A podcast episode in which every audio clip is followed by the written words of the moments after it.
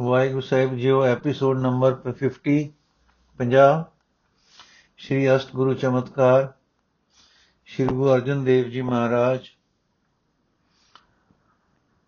ਅਠਵੀਂ ਸਾਖੀ, ਹਰਿ ਮੰਦਰ, ਰਾਜਾ ਮੰਡੀ ਤੇ ਕਰਮ ਰੇਖਾ। ਰਾਜੇ ਦੀ ਤੀਵਰ ਹੈ, ਹੋ ਰਹੀ ਸ਼ਰਧਾ ਵੇਖ ਕੇ ਭਾਈ ਕਲਿਆਣਾ ਰਾਜੇ ਨੂੰ ਨਾਲ ਲੈ ਟੁਰਿਆ। ਰਾਜਸੀ ਸਮਾਨ, ਨਾਲ ਕੁਝ ਪਿਆਦੇ ਕੁਝ ਐਲਕਾਰ ਘੋੜੇ ਤੰਬੂ ਸਮਾਨ ਲੈ ਕੇ ਮੰਡੀ ਤੋਂ ਟੁਰੇ ਤੇ ਸ਼ਨੇ ਸ਼ਨੇ ਸ਼੍ਰੀ ਰਾਮਦਾਸਪੁਰ ਆ ਗਏ। ਸੋਹਣਾ ਥਾਂ, ਡੇਰਾ, ਸੋਹਣੇ ਥਾਂ ਡੇਰਾ ਕਰਵਾਇਆ ਗਿਆ। ਫਿਰ ਸ਼੍ਰੀ ਗੁਰੂ ਜੀ ਦੇ ਦਰਸ਼ਨ ਮੇਲੇ ਹੋਏ। ਲਿਖਿਆ ਹੈ ਕਿ ਸ਼੍ਰੀ ਗੁਰੂ ਜੀ ਇੱਕ ਦਿਨ ਆਦ ਗੁਰੂ ਸਾਹਿਬ ਦੇ ਦਖਣੀ ਓੰਕਾਰ ਦਾ ਪਾਠ ਕਰ ਰਹੇ ਸਨ ਤੇ ਇਹ ਤੁਕਾਂ ਵਾਚ ਰਹੇ ਸਨ, ਜੋ ਰਾਜੇ ਦੇ ਕੰਨੀ ਪਈਆਂ। ਲੇਖ ਨ ਮਿਟਈ ਹੈ ਸਖੀ ਜੋ ਲਿਖਿਆ ਕਰਤਾ ਆਪੇ ਕਾਰਣ ਜਿਨ ਕੀਆ ਕਰ ਕਿਰਪਾ ਪਗਧਾਰ ਕਰਤੇ ਹੱਥ ਵਡਿਆਈਆਂ ਬੂਝੋ ਗੁਰ ਵਿਚਾਰ, ਲਿਖਿਆ ਫੇਰ ਨ ਸਕੀਏ ਜਿਉ ਭਾਵੀ ਤਿਉ ਸਾਰ, ਨਦਰ ਤੇਰੀ ਸੁਖ ਪਾਇਆ। ਨਾਨਕ ਸ਼ਬਦ ਵਿਚਾਰ। ਰਾਜਾ ਚਰਨਾ ਤੇ ਮੱਥਾ ਟੇਕ ਕੇ ਬੈਠ ਗਿਆ ਸੀ, ਪਾਠ ਕਰਨੀ ਪੈ ਗਿਆ ਸੀ। ਮਨ ਸੋਚਾਂ ਵਿੱਚ ਲੈ ਗਿਆ ਸੀ ਕਿ ਜੇ ਲਿਖਿਆ ਫੇਰ ਨਹੀਂ ਸਕੀਂਦਾ, ਤਾਂ ਗੁਰੂ ਕੀ ਸ਼ਰਨ ਲੈਣ ਦਾ ਕੀ ਲਾਭ? ਸੋਚੋ, ਸੋਚੇ ਕਿ ਪੁੱਛਾਂ, ਫਿਰ ਸੋਚੇ ਕਿ ਪੁੱਛਣਾ ਅਦਬ ਵਿੱਚ ਕਮਰ ਹੋ, ਕਸਰ ਹੋਸੀ। ਪਰ ਜੀ ਨੂੰ ਖੁਦ ਖੁਦੀ ਐਸੀ ਲੱਗੀ ਕਿ ਨਾ ਹੀ ਰਿਹਾ ਗਿਆ।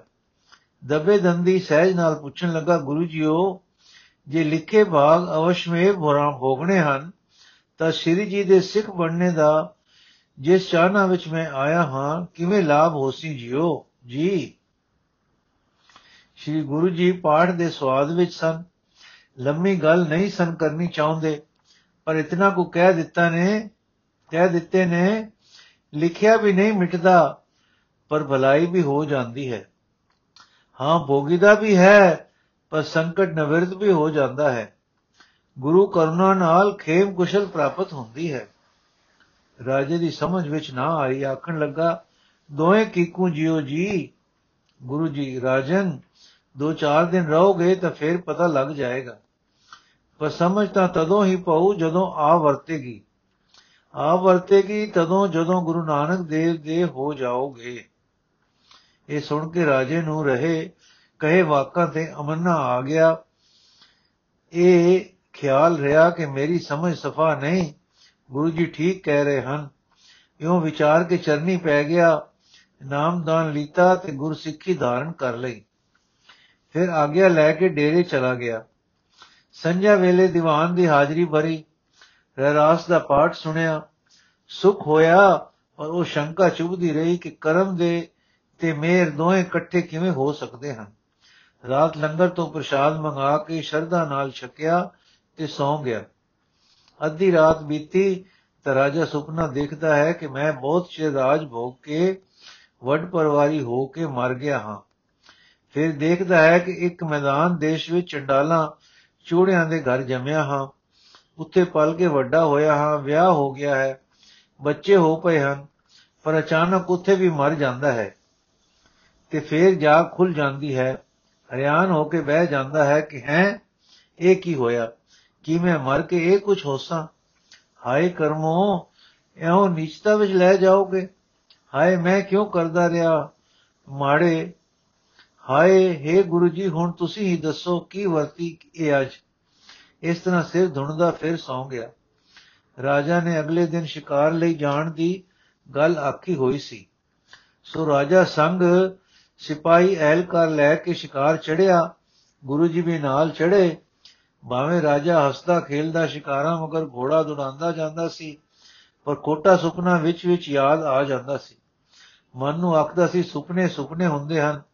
ਇਹਨਾਂ ਦੇ ਮਗਰ ਕੀ ਲੱਗਣਾ ਹੋਇਆ? ਪਰ ਚੇਤਾ ਆ ਹੀ ਜਾਂਦਾ ਸੀ। ਸ਼ਨੇ ਸ਼ਨੇ ਦੂਰ ਨਿਕਲ ਗਏ। ਰਾਜਾ ਇੱਕ ਹਰਨ ਦੇ ਮਗਰ ਲੱਗਾ, ਸਾਰੇ ਸਾਥ ਤੋਂ ਦੂਰ ਚਲਾ ਗਿਆ। ਤਾਂ ਥੱਕ ਕੇ ਇੱਕ ਰੁੱਖ ਹੇਠ ਬੈਠ ਗਿਆ।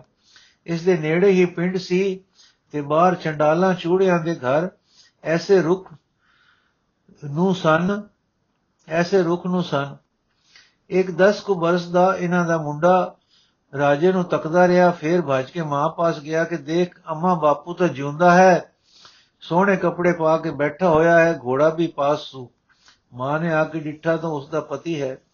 ਉਹ ਉੱਚੀ ਉੱਚੀ ਰੋਲਾ ਪਾਇਆ, ਘਰ ਚੱਲ ਵੇ, ਕਿੱਥੋਂ ਮਲੂਕ ਬਣ ਆਇਆ ਹੈ? ਗੱਲ ਕੀ ਸਾਰੇ ਟੱਬਰ ਵਿੱਚ ਰੋਲਾ ਪੈ ਗਿਆ। ਸਾਰੇ ਦੁਆਲੇ ਆ ਜੁੜੇ।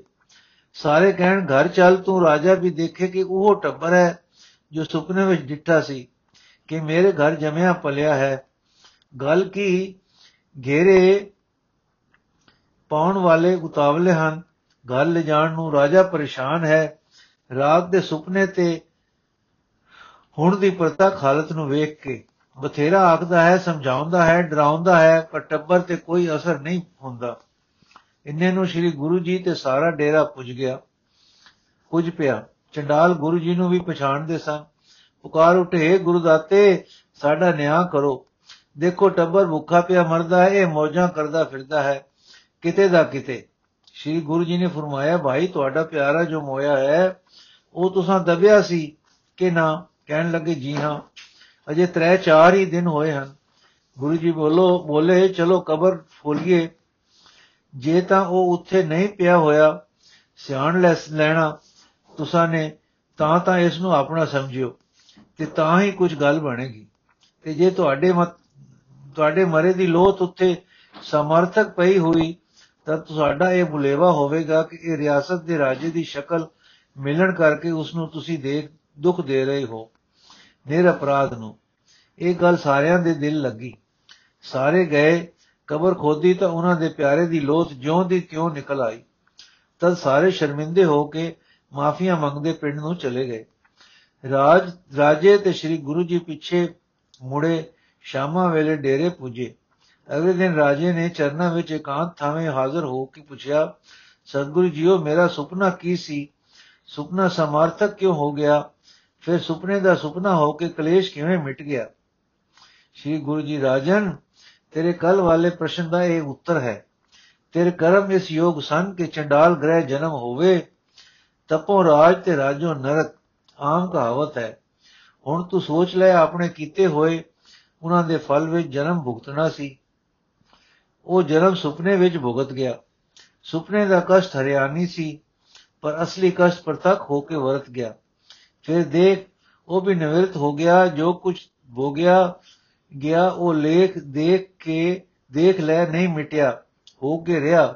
ਪਰ ਦੇਖ ਜੋ ਜਨਮ ਹੋ ਕੇ ਬੀਤਣਾ ਸੀ, ਉਹ ਕੁਝ ਘੜੀਆਂ ਵਿੱਚ ਕੁਝ ਸੁਤਿਆਂ ਤੇ ਕੁਝ ਜਾਗਦਿਆਂ ਸੱਚਮੁੱਚ ਵਾਂਗੂ ਹੋ ਕੇ ਲੰਘ ਗਿਆ। ਮਾਨੋ ਸਾਫ਼ ਹੋ ਗਿਆ। ਇਹੋ ਜੋ ਵਾਹਿਗੁਰੂ ਤੇ ਗੁਰੂ ਦੀ ਸ਼ਰਨ ਹੈ, ਕਰਮਾਂ ਨੂੰ ਦਗਤ ਵੀ ਕਰਦੀ ਹੈ ਤੇ ਭੁਗਾ ਵੀ ਦਿੰਦੀ ਹੈ।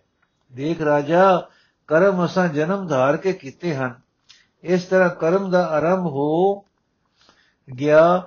ਜਿਸ ਸ਼ੈ ਦਾ ਆਰੰਭ ਹੁੰਦਾ ਹੈ, ਉਸ ਦਾ ਅੰਤ ਵੀ ਹੁੰਦਾ ਹੈ। ਜਿਸ ਦਾ ਆਦ ਨਹੀਂ, ਉਸ ਦਾ ਅੰਤ ਵੀ ਨਹੀਂ।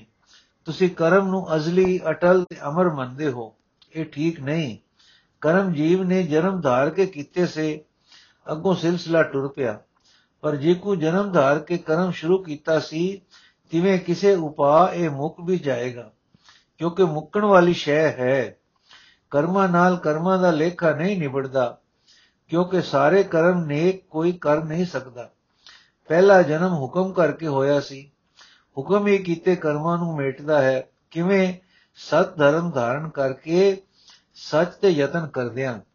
ਹੁਕਮ ਦੇਣ ਵਾਲੇ ਦੇ ਗੁਣ ਗਾਉਂਦਿਆਂ ਕਰਮਾਂ ਦੀ ਮਹਿਲ ਧੁੱਪਦੀ ਹੈ। ਉਸ ਨੂੰ ਯਾਦ ਕਰਦਿਆਂ ਮਨ ਉਸ ਨਾਲ ਖੈਂਦਾ ਹੈ, ਜਿਵੇਂ ਚੰਦਨ ਨਾਲ ਖੈਂਦਿਆਂ ਖੁਸ਼ਬੂ ਚੰਬੜਦੀ ਹੈ। ਤਿਵੇਂ ਪਵਿੱਤਰ ਪ੍ਰਭੂ ਨਾਲ ਯਾਦ ਦੁਆਰਾ, ਚਿੰਤਨ ਦੁਆਰਾ ਖੈਂਦਿਆਂ ਪਵਿੱਤਰਤਾ ਲੱਗਦੀ ਹੈ। ਪਵਿੱਤਰਤਾ ਸਾਰੇ ਪਾਪਾਂ ਦੀ ਅਪਵਿੱਤਰਤਾ ਤੇ ਸਾਰੇ ਕਰਮਾਂ ਦੇ ਲੇਖਾਂ ਨੂੰ ਧੋ ਕੱਢਦੀ ਹੈ। ਇਉਂ ਹੁੰਦੀ ਹੈ ਮਿਹਰ ਤੇ ਇਉਂ ਲੱਗਦੀ ਹੈ ਛੂ।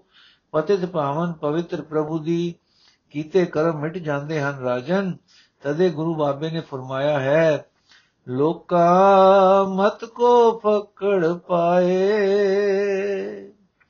ਲਖ ਮੜਿਆ ਕਰ ਏਕ ਠੇ ਏਕ ਰਤੀ ਲੈ ਭਾਏ।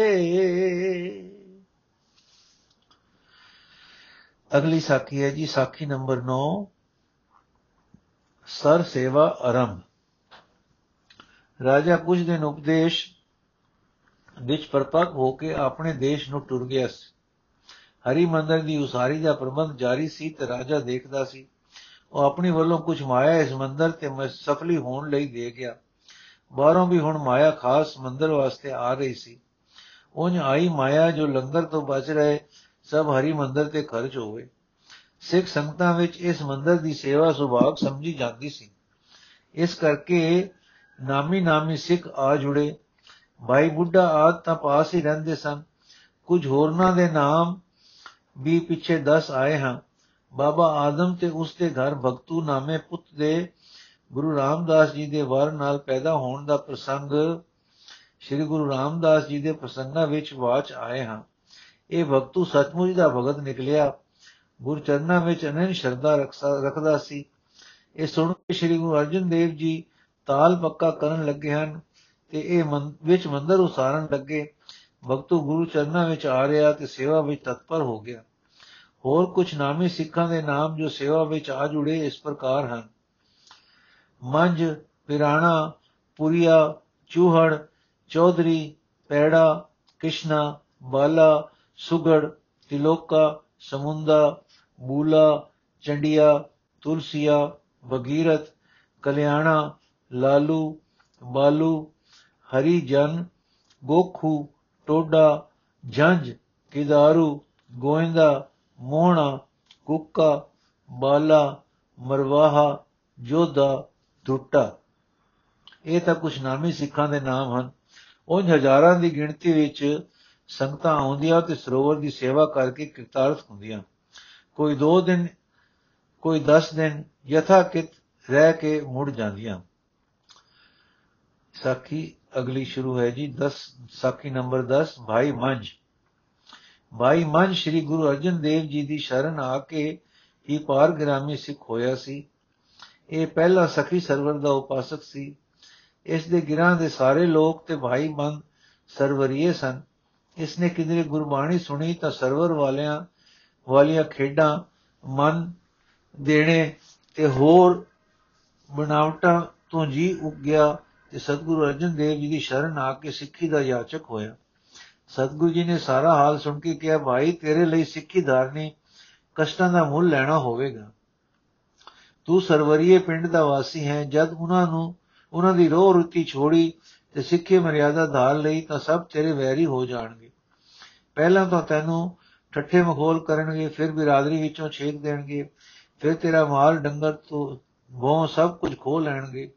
ਸੋ ਤੂੰ ਆਪਣੇ ਲਈ ਇਤਨੇ ਕਸ਼ਟ ਕਿਉਂ ਸਹਿੜਦਾ ਹੈ? ਮਨ ਸਤਗੁਰੂ ਜੀਓ, ਮੈਨੂੰ ਕਲਿਆਣ ਦੀ ਲੋੜ ਹੈ। ਮੈਨੂੰ ਪੀਰ ਮੁਕਾਮ ਮੁਕਾਮ ਪੁੱਜਣ ਵਿੱਚ ਕੁਝ ਨਹੀਂ ਲੱਭਾ। ਮੰਜ ਕੁਝ ਨਹੀਂ ਲੱਭਾ। ਸ਼੍ਰੀਣੀ ਸ਼੍ਰੀਣੀ ਦੇ ਦੇ ਦਕਲਾ ਪਾਪਾ ਕੁਝ ਨਹੀਂ ਮਿਲਿਆ। ਮੈਂ ਹਿੰਦੂ ਹੋ ਕੇ ਮੁਸਲਮਾਨ ਪੀਰਾਂ ਦੇ ਮਗਰ ਰੁਲ ਰੁਲ ਸਕਣਾ ਹੋ ਰਿਹਾ ਸਕਣਾ ਰਿਹਾ ਹਾਂ। ਆਪਣੀ ਬਾਣੀ ਆਪ ਦੇ ਚਰਨਾਂ ਵਿੱਚ ਲੈ ਆਈ ਹੈ। ਆਪ ਦੀ ਬਾਣੀ ਆਪ ਦੇ ਚਰਨਾਂ ਵਿੱਚ ਲੈ ਆਈ ਹੈ। ਆਪੇ ਆਪ ਦੇ ਦਰਸ਼ਨ ਠੰਡ ਪਾ ਗਏ ਹਨ। ਮੈਂ ਹੁਣ ਹੋਰ ਕਿਸੇ ਜੋਗਾ ਨਹੀਂ ਰਿਹਾ। ਮੇਰ ਕਰੋ ਤੇ ਸਿੱਖੀ ਦਾਨ ਬਖਸ਼ੋ। ਸਤਗੁਰ ਨੇ ਫੇਰ ਸਮਝਾਇਆ, ਭਾਈ, ਸਿੱਖੀ ਕਲਿਆਣ ਦਾ ਮਾਰਗ ਹੈ, ਪਰ ਇਸ ਦੇ ਧਾਰਨ ਵਿੱਚ ਬਹੁਤ ਮੁਸ਼ਕਲਾਂ ਆਉਂਦੀਆਂ ਹਨ।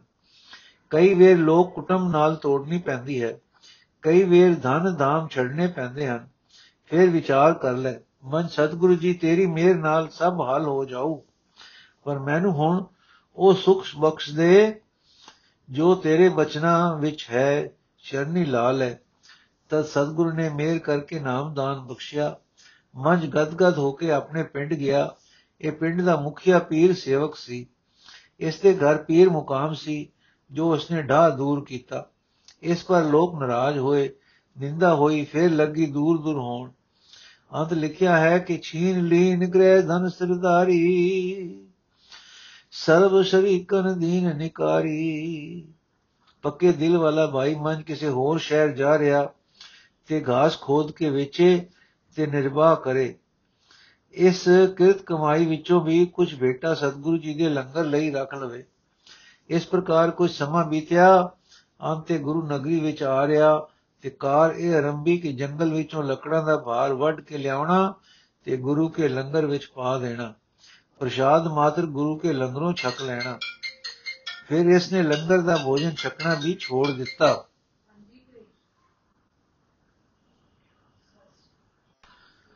ਲੱਕੜਾਂ ਦਾ ਭਾਰ ਲੰਗਰ ਵਿੱਚ ਲਿਆ ਪਾਉਣਾ, ਰੋਟੀ ਸਿੱਖਾਂ ਦੇ ਘਰਾਂ ਤੋਂ ਮੰਗ ਖਾਣੀ। ਬਾਕੀ ਸਾਰਾ ਵਕਤ ਸਿਮਰਨ ਵਿੱਚ ਨਿਮਗਨ ਬੈਠੇ ਰਹਿਣਾ। ਜਦ ਗੁਰੂ ਜੀ ਨੇ ਮੰਦਰ ਸਾਜਨਾ ਆਰੰਭੀ ਤਾਂ ਇਸ ਨੇ ਕੁਝ ਵਕਤ ਉੱਥੇ ਵੀ ਸਫਲ ਕਰਨਾ। ਇਸ ਤਰ੍ਹਾਂ ਨਾਮ ਬਾਣੀ ਦਾ ਰੰਗ ਚੜਦਾ ਗਿਆ। ਇੱਕ ਦਿਨ ਜੰਗਲੋਂ ਸੁੱਕੀਆਂ ਲੱਕੜਾਂ ਲਿਆ ਰਿਹਾ ਸੀ। ਹਨੇਰੀ ਚੜੀ ਉਸ ਅੰਧਕਾਰ ਵਿੱਚ ਇੱਕ ਥਾਂ ਇੱਕ ਖੂਹ ਸੀ, ਜਿਸ ਵਿੱਚ ਔੜ ਲੱਗੀ ਹੋਣ ਕਰਕੇ ਪਾਣੀ ਥੋੜਾ ਸੀ। ਉਸ ਵਿੱਚ ਡਹਿ ਪਿਆ। ਅੱਧਾ ਤਾਂ ਪਾਣੀ ਵਿੱਚ ਖੜੋ ਗਿਆ ਤੇ ਯਤਨ ਇਹ ਕੀਤਾ ਕਿ ਲੱਕੜਾਂ ਦਾ ਭਾਰ ਸਿਰ ਤੇ ਹੀ ਰਹੇ। ਸੁੱਟਾ ਨਾ ਜੇ ਭਿਜ ਗਈਆਂ ਤਾਂ ਰਾਤ ਗੁਰੂ ਦਾ ਲੰਗਰ ਕਿਕੂ ਪੱਕੇਗਾ। ਇਹ ਸਾਲ ਕੁਝ ਕਾਲ ਖੜਾ ਰਿਹਾ। ਬਾਣੀ ਦੀ ਮਿੱਠੀ ਸੁਰ ਵਿੱਚ ਧੁਨ ਲੱਗੀ ਰਹੀ ਤੇ ਮਨ ਅਡੋਲ ਰਿਹਾ ਕਿ ਕੋਈ ਵਿਧ ਬਣੇਗੀ ਕਿ ਲੱਕੜਾਂ ਗੁਰੂ ਕੇ ਲੰਗਰ ਅਪੜਨਗੀਆਂ ਕਿਤੇ ਨੇੜੇ ਹੀ ਗੁਰੂ ਅਰਜਨ ਦੇਵ ਜੀ ਦੇ ਆਏ, ਜੀ ਆਏ ਹੋਏ ਸਨ। ਹਨੇਰੀ ਦਾ ਪਹਿਲਾ ਝੋਕਾ ਲੰਘ ਚੁੱਕਾ ਸੀ ਤੇ ਕੁਝ ਹੰਬ ਗਈ ਸੀ ਕਿ ਗੁਰੂ ਜੀ ਉਤਾਵਲੇ ਹੋ ਪਲੰਗ ਤੋਂ ਨੰਗੇ ਪੈਰੀ ਕਾਲੀ ਕਾਲੀ ਟੁਰ ਪਏ, ਸਿੱਖ ਨਾਲ ਹੋ ਟੁਰੇ। ਇੱਕ ਜੁੱਤੀ ਲੈ ਕੇ ਮਗਰ ਬੰਨਾ ਅਕਣ ਮਹਾਰਾਜ ਸਾਨੂੰ ਸੇਵਾ ਦੱਸੋ ਆਪ ਕਿਉਂ ਔਖੇ ਹੋ ਰਹੇ ਹੋ ਕਾਰਜ ਦੱਸੋ ਤਦ ਗੁਰੂ ਜੀ ਇੰਨਾ ਕਹਿੰਦੇ ਰਸੇ ਲਿਆਓ ਆਪ ਭੱਜੀ ਗਏ ਕੁਝ ਚਿਰ ਵਿੱਚ ਸਿੱਖ ਘੋੜੀ ਤਿਆਰ ਕਰਕੇ ਵੀ ਮਗਰ ਹੋ ਟੁਰੇ ਪਰ ਆਪ ਵਾਹ ਵਾਦਾਈ ਨੰਗੇ ਪੈਰੀ ਚਲੇ ਹੀ ਗਏ ਇਸ ਤਰ੍ਹਾਂ ਇਸ ਖੂਹ ਦੇ ਤੇ ਪੁੱਜੇ ਤੇ ਜਾਤੀ ਮਾਰੀ ਫਿਰ ਨਾਲ ਆਏ ਸਿੱਖਾਂ ਨੂੰ ਹੁਕਮ ਹੋਇਆ ਰੱਸਾ ਲਟਕਾਓ ਸਿੱਖਾਂ ਨੇ ਰੱਸਾ ਲਟਕਾਇਆ ਤੇ ਵਜਨ ਕੀਤਾ ਸਿੱਖਾ ਰੱਸਾ ਫੜ ਕੇ ਘੁੱਟ ਲੈ ਤੇ ਉੱਪਰ ਚੜਾ। ਮਨ ਨੇ ਆਵਾਜ਼ ਦਿੱਤੀ, ਪਹਿਲਾਂ ਰੱਸੇ ਪਾ ਕੇ ਲੱਕੜਾਂ ਦਾ ਭਾਰ ਖਿਚਵਾ ਲਓ, ਜੋ ਲੱਕੜਾਂ ਸੁੱਕੀਆਂ ਬਾਹਰ ਅਪੜ ਜਾਣ। ਫਿਰ ਮੈਨੂੰ ਕੱਢਣਾ। ਇਸ ਤਰ੍ਹਾਂ ਰੱਸਾ ਲੰਕਿਆ ਇੱਕ ਸਿਆਣਾ ਦੂਜੇ ਰੱਸੇ ਨਾਲ ਲਟਕਿਆ। ਉਸਨੇ ਭਾਰ ਨਾਲ ਰੱਸਾ ਬੱਧਾ ਤੇ ਆਪ ਆਪਣੇ ਰੱਸੇ ਨਾਲ ਉੱਪਰ ਚੜ ਗਿਆ। ਜਿਵੇਂ ਟੋਬੇ ਰੱਸੇ ਫੜ ਕੇ ਖੂਹਾਂ ਵਿੱਚ ਉਤਰਦੇ ਚੜਦੇ ਹਨ। ਉੱਪਰ ਖੜਿਆ ਨੇ, ਲੱਕੜਾਂ ਉੱਪਰ ਖਿੱਚ ਕੇ, ਹੁਣ ਰੱਸਾ ਫੇਰ ਲਮਕਾਇਆ ਤਾਂ ਮੰਝ ਉਸ ਰੱਸੇ ਨੂੰ ਪਕੜ, ਫੜ ਕੇ ਚਮੜ ਗਿਆ। ਤਦ ਉੱਪਰ ਵਾਲਿਆਂ ਨੇ ਖਿੱਚ-ਖਿੱਚ ਕੇ ਉਸ ਨੂੰ ਬਾਹਰ ਕੱਢ ਲਿਆ। ਮੰਝ ਦੀ ਹੈਰਾਨੀ ਦੀ ਕੋਈ ਗੱਦ ਨਾ ਰਹੀ ਜਦ ਉਸਨੇ ਸਤਿਗੁਰੂ ਜੀ ਉੱਤੇ ਖੜੇ ਵੇਖੇ। ਪੁਲਕਾਵਲੇ ਤੇ ਗਦਗਦ ਹੁੰਦਾ ਚਰਨਾਂ ਨੂੰ ਚਮੜ ਗਿਆ। ਧਨ ਧਨ ਧਨ ਧਨ ਆਖਦਾ ਬੇਬਲ ਹੋ ਗਿਆ। ਸਤਿਗੁਰਾਂ ਨੇ ਸਿਰ ਚਾ ਕੇ ਛਾਤੀ ਨਾਲ ਲਾਇਆ, ਕੰਡੀ ਤੇ ਹੱਥ ਫੇਰਿਆ। ਆਪ ਦਰਵੀ ਭੂਤ ਹੁੰਦਿਆਂ ਕਿਹਾ, ਮੰਗ, ਕੁਛ ਮੰਗ, ਮੱਝ ਮੰਗ। ਜਦ ਬਾਰ-ਬਾਰ ਗੁਰਦਾਤੇ ਨੇ ਕਿਹਾ, ਮੰਗ ਤਾਂ ਮੱਝ ਨੇ ਮੰਗ ਕੀਤੀ। ਇਹ ਦਾਤਾ, ਮੇਰ ਕਰ।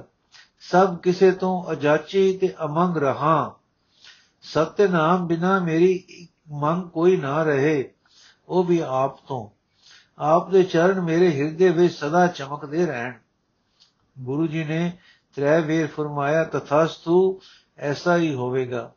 ਫਿਰ ਬੋਲੇ ਕੁਝ ਹੋਰ ਮੰਗ ਤਮਾਜ ਬੋਲਿਆ ਪਾਤਸ਼ਾਹ ਸਿੱਖੀ ਕਟਨ ਹੈ ਸਭ ਕੋਈ ਇਸ ਦੇ ਤਾਉ ਨਹੀਂ ਝਲ ਸਕਦਾ ਇਹਨਾਂ ਕਠਨਾਈਆਂ ਨੂੰ ਸਭ ਸੰਗਤਾਂ ਲਈ ਸੁਖੇਲਾ ਕਰ ਸੁਖਲਾ ਕਰ ਦਿਓ ਦਾਤਾ ਮੇਰੇ ਗੁਰੂ ਜੀ ਸੰਗਤਾਂ ਲਈ ਇਹ ਅਰਦਾਸ ਸੁਣ ਕੇ ਮਨ ਦੀ ਸਰਬਤ ਦੇ ਭਲੇ ਦੀ ਬਿਰਤੀ ਨੂੰ ਉਸ ਜਾਣਦੇ ਹੋਰ ਨਰਮੀ ਵਿੱਚ ਆ ਗਏ ਤੇ ਫਰਮਾਨ ਕੀਤਾ ਬਹੁਤ ਅੱਛਾ ਮੰਝ ਪਰ ਇੱਕ ਗੱਲ ਸਮਝ ਲੈ ਸੋਨੇ ਵਿੱਚ ਮਿਲੇ ਖੋਟ ਕਸਵੱਟੀ ਤੇ ਲਾ ਕੇ ਪਰਿਖਿੰਦੇ ਹਨ ਤੇ ਅਗਨੀ ਦਾ ਤਾ ਦੇ ਦੇ ਕੇ ਕਢਿੰਦੇ ਹਨ, ਜੋ ਸਿੱਖ ਪੂਰਨ ਸ਼ੁੱਧ ਕਰਕੇ ਨਿਜ ਸਰੂਪ ਬਣਾਈਏ, ਬਣਾਈਦੇ ਹਨ, ਉਹ ਸ਼ੁੱਧ ਕਰੀਦੇ ਹਨ।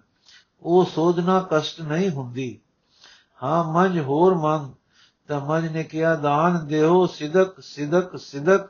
ਤਾਂ ਸ੍ਰੀ ਜੀ, ਸ੍ਰੀ ਮੁਖ ਜੀ ਬੋਲੇ ਮਨ ਪਿਆਰਾ ਗੁਰੂ ਨੂੰ, ਗੁਰੂ ਮਨ ਪਿਆਰਾ ਮਨ ਗੁਰੂ ਕਾ ਬੋਇ ਥਾ ਜਗ ਲੰਘਣ ਹਾਰਾ। ਇਸ ਪ੍ਰਕਾਰ ਮਨ ਦਾ ਨਾਂ ਕੇਵਲ ਉਧਾਰ ਹੋਇਆ, ਉਹ ਜਗਤ ਨੂੰ ਨਿਸਤਾਰਨੇ ਵਾਲਾ ਗੁਰਮੁਖ ਬਣਾ ਦਿੱਤਾ ਗਿਆ। ਗੁਰੂ ਕੀ ਆਗਿਆ ਪਾ ਕੇ ਮਨ ਹੁਣ ਉੱਥੇ ਗਿਆ, ਜਿੱਥੇ ਗੁਰੂ ਦਰ ਆਉਣ ਤੋਂ ਪਹਿਲੇ ਆਪਣੀ ਇਸਤਰੀ ਪਰਿਵਾਰ ਨੂੰ ਛੋੜ ਆਇਆ ਸੀ। ਪਤਾ ਰਹੇ ਕਿ ਪਿੰਡੋਂ ਧੱਕੇ ਜਾਣ ਬਾਅਦ ਉਹ ਕਿਸੇ ਨਗਰ ਜਾ ਰਿਹਾ ਸੀ ਤੇ ਘਾਟ ਕੱਟ, ਗਾਹ ਕੱਟ ਵੇਚ ਕੇ ਗੁਜ਼ਾਰਾ ਕਰਦਾ ਰਿਹਾ ਸੀ। ਜਦ ਗੁਰੂ ਦਾ ਜਾਣੇ ਦਾ ਸੰਕਲਪ ਕੀਤਾ ਤਾਂ ਇਸਤਰੀ ਨੂੰ ਕਿਸੇ ਸਰਦੇ ਪੁੱਜਦੇ ਸ਼ਰੀਫ ਘਰਾਣੇ ਵਿੱਚ ਟਹਿਲਣ ਦੀ ਨੌਕਰੀ ਤੇ ਲਾ ਆਇਆ ਸੀ। ਇਹ ਸੁਭਾਗ ਬੀਬੀ ਦਿਨ ਭਰ ਸੇਵਾ ਕਰਕੇ ਜੋ ਤਨਖਾਹ ਲੈਂਦੀ ਸੀ, ਉਸ ਤੇ ਗੁਜ਼ਾਰਾ ਕਰਦੀ ਤੇ ਬੱਚੇ ਪਾਲਦੀ ਸੀ। ਇਹ ਵੀ ਆਪਣਾ ਵੇਲਾ ਸਮਾਂ ਭਜਨ ਵਿੱਚ ਲਾਉਂਦੀ ਸੀ। ਹੁਣ ਮਨ ਗੁਰੂ ਹੁਕਮ ਪਾ ਕੇ ਇਸ ਦੇ ਪਾਸ ਗਿਆ, ਸੰਗਤਾਂ ਵਿੱਚ ਐਸ ਦਾ ਐਸ ਦਾ ਐਸ ਦਾ ਜਸ ਫੈਲ ਗਿਆ। ਇਹ ਬੜਾ ਭਾਰੀ ਗੁਰਮੁਖ ਬਖਸ਼ਿਸ਼ ਵਾਲਾ ਬੰਦਾ ਹੋਇਆ। ਸਿੱਖੀ ਦਾ ਇਸਨੇ ਬੜਾ ਪ੍ਰਚਾਰ ਕੀਤਾ। ਇਸ ਦੇ ਲੰਗਰ ਚੱਲਦੇ ਤੇ ਨਾਮ ਦੇ ਅੰਮ੍ਰਿਤ ਦਾਨ ਹੁੰਦੇ। ਸੂਚਨਾ ਭਾਈ ਮੰਝ ਦਾ ਸਭ ਤੋਂ ਪੁਰਾਣਾ ਲਿਖਤੀ ਹਾਲ ਸਿੱਖਾਂ ਦੀ ਭਗਤ ਮਾਲ ਵਿੱਚ ਹੈ, ਜੋ ਗੁਰ ਪ੍ਰਤਾਪ ਸੂਰਜ ਗ੍ਰੰਥ ਤੋਂ ਪਹਿਲੋਂ ਦੀ ਸ਼ੈ ਹੈ। ਸੂਰਜ ਪ੍ਰਕਾਸ਼ ਵਿੱਚ ਲਿਖਿਆ ਹੈ ਕਿ ਗੁਰੂ ਜੀ ਨੇ ਦੋ ਵੇਰ ਆਪਣੇ ਦਾਸ ਨੂੰ ਹੁਕਮਨਾਮਾ ਦੇ ਕੇ ਮੰਝ ਪਾਸ ਅਜਮਾਇਸ਼ ਵਾਸਤੇ ਗਲਿਆ ਤੇ ਉਸਨੇ ਰੁਪਏ ਮੰਗੇ। ਸਿੱਖਾਂ ਦੀ ਭਗਤ ਮਾਲ ਵਿੱਚ ਇਹ ਦੋਏ ਪ੍ਰਸੰਗ ਨਹੀਂ ਹਨ ਤੇ ਉਹ ਪੁਸਤਕ ਸੂਰਜ ਪ੍ਰਕਾਸ਼ ਤੋਂ ਪਹਿਲਾਂ ਦੀ ਲਿਖਤ ਹੈ। ਮੰਝ ਜਾਂ ਮੰਝ ਗੋਤ ਹੈ ਰਾਜਪੂਤਾਂ ਦਾ ਪ੍ਰਸਿੱਧ ਭਾਈ ਮੰਝ ਦਾ ਨਾਮ ਸੀ ਤੀਰਥਾ, ਕਿਉਂਕਿ ਸ੍ਰੀ ਗੁਰੂ ਜੀ ਦੇ ਹੋਰ ਕਈ ਸਿੱਖ ਤੀਰਥਾ ਨਾਮ ਦੇ ਹੋਏ ਹਨ, ਇਸ ਕਰਕੇ ਇਸ ਦੇ ਨਾਮ ਨਾਲ ਮੰਝ, ਇਸ ਦੇ ਗੋਤ ਦਾ ਨਾਮ ਲਾਇਆ ਗਿਆ। ਅਖੀਰ ਮੰਝ ਹੀ ਮੰਝ ਰਹਿ ਗਿਆ। ਇਹ ਮਹਾਪੁਰਖਾਂ, ਪੁਰਖ ਦਾ ਟਿਕਾਣਾ ਅਜੇ ਤੱਕ ਹੈ, ਜੋ ਹੁਸ਼ਿਆਰਪੁਰ ਦੇ ਇਲਾਕੇ ਵਿੱਚ ਹੈ, ਨਾਮ ਹੈ ਕੰਗ ਮਾਈ ਪਤਾ ਚੱਲਦਾ ਹੈ ਕਿ ਭਾਈ ਮੰਝ ਨੇ ਗੁਰਮੁਖ ਪਦਵੀ ਪਾ ਕੇ ਗੁਰੂ ਆਗਿਆ ਵਿੱਚ ਇੱਥੇ ਡੇਰੇ ਲਾਏ, ਨਾਮ ਬਾਣੀ ਦਾ ਪ੍ਰਚਾਰ ਕੀਤਾ ਤੇ ਦੇਖ ਚਲਾਈ। 1651 ਦੇ ਲਗਭਗ ਸ੍ਰੀ ਗੁਰੂ ਜੀ ਕੰਗ ਮਾਈ ਆਪ ਆਏ ਤੇ ਭਾਈ ਮੰਝ ਦੇ ਕੰਮ ਤੇ ਖੁਸ਼ ਹੋ ਕੇ ਹੋਰ ਬਰਕਤਾਂ ਬਖਸ਼ੀਆਂ। ਉਸ ਟਿਕਾਣੇ ਜਿੱਥੇ ਸਤਿਗੁਰੂ ਜੀ ਟਿੱਕੇ ਸਨ, ਗੁਰਦੁਆਰਾ ਹੁਣ ਤੱਕ ਕਾਇਮ ਹੈ। ਭਾਈ ਮੰਝ ਦੀ ਸਮਾਦ ਵੀ ਐਸੇ ਪਿੰਡ ਹੈ। ਸਿੱਖਾਂ ਦੀ ਭਗਤਮਾਲਾ ਵਿੱਚ ਭਾਈ ਮੰਝ ਇਕੱਲਾ ਗੁਰੂ ਦੀ ਸ਼ਰਨ ਨਹੀਂ ਸੀ ਆਇਆ, ਇਸ ਦੇ ਨਾਲ ਦੋ ਹੋਰ ਆਏ ਸਨ, ਪੁੰਨ ਤੇ ਪਿਰਾਣਾ। ਇਹ ਤਰੇ ਸਖੀ ਸਰਵਰ ਦੇ ਮੁਰੀਦ ਸਨ, ਤਰੇ ਸਿੱਖ ਬਣੇ ਤੇ ਪੂਰਨ ਸਿੱਖ ਹੋਏ। ਪਿਰਾਣਾ ਨੂੰ ਵੀ ਇਹ ਵਰ ਮਿਲਿਆ ਸੀ ਤੁਹਾਨੂੰ ਸਿੱਧਕ ਹੋਵੇਗਾ, ਨਾਲੇ ਤੁਹਾਡੀਆਂ ਮਿਲਿਆ ਹੋਰਨਾਂ ਨੂੰ ਸਿੱਧਕ ਹੋਵੇਗਾ। ਵਾਹਿਗੁਰੂ ਜੀ ਕਾ ਖਾਲਸਾ, ਵਾਹਿਗੁਰੂ ਜੀ ਕੀ ਫਤਿਹ। ਅਗਲੀ ਸਾਥੀ ਕੱਲ ਪੜਾਂਗੇ ਜੀ।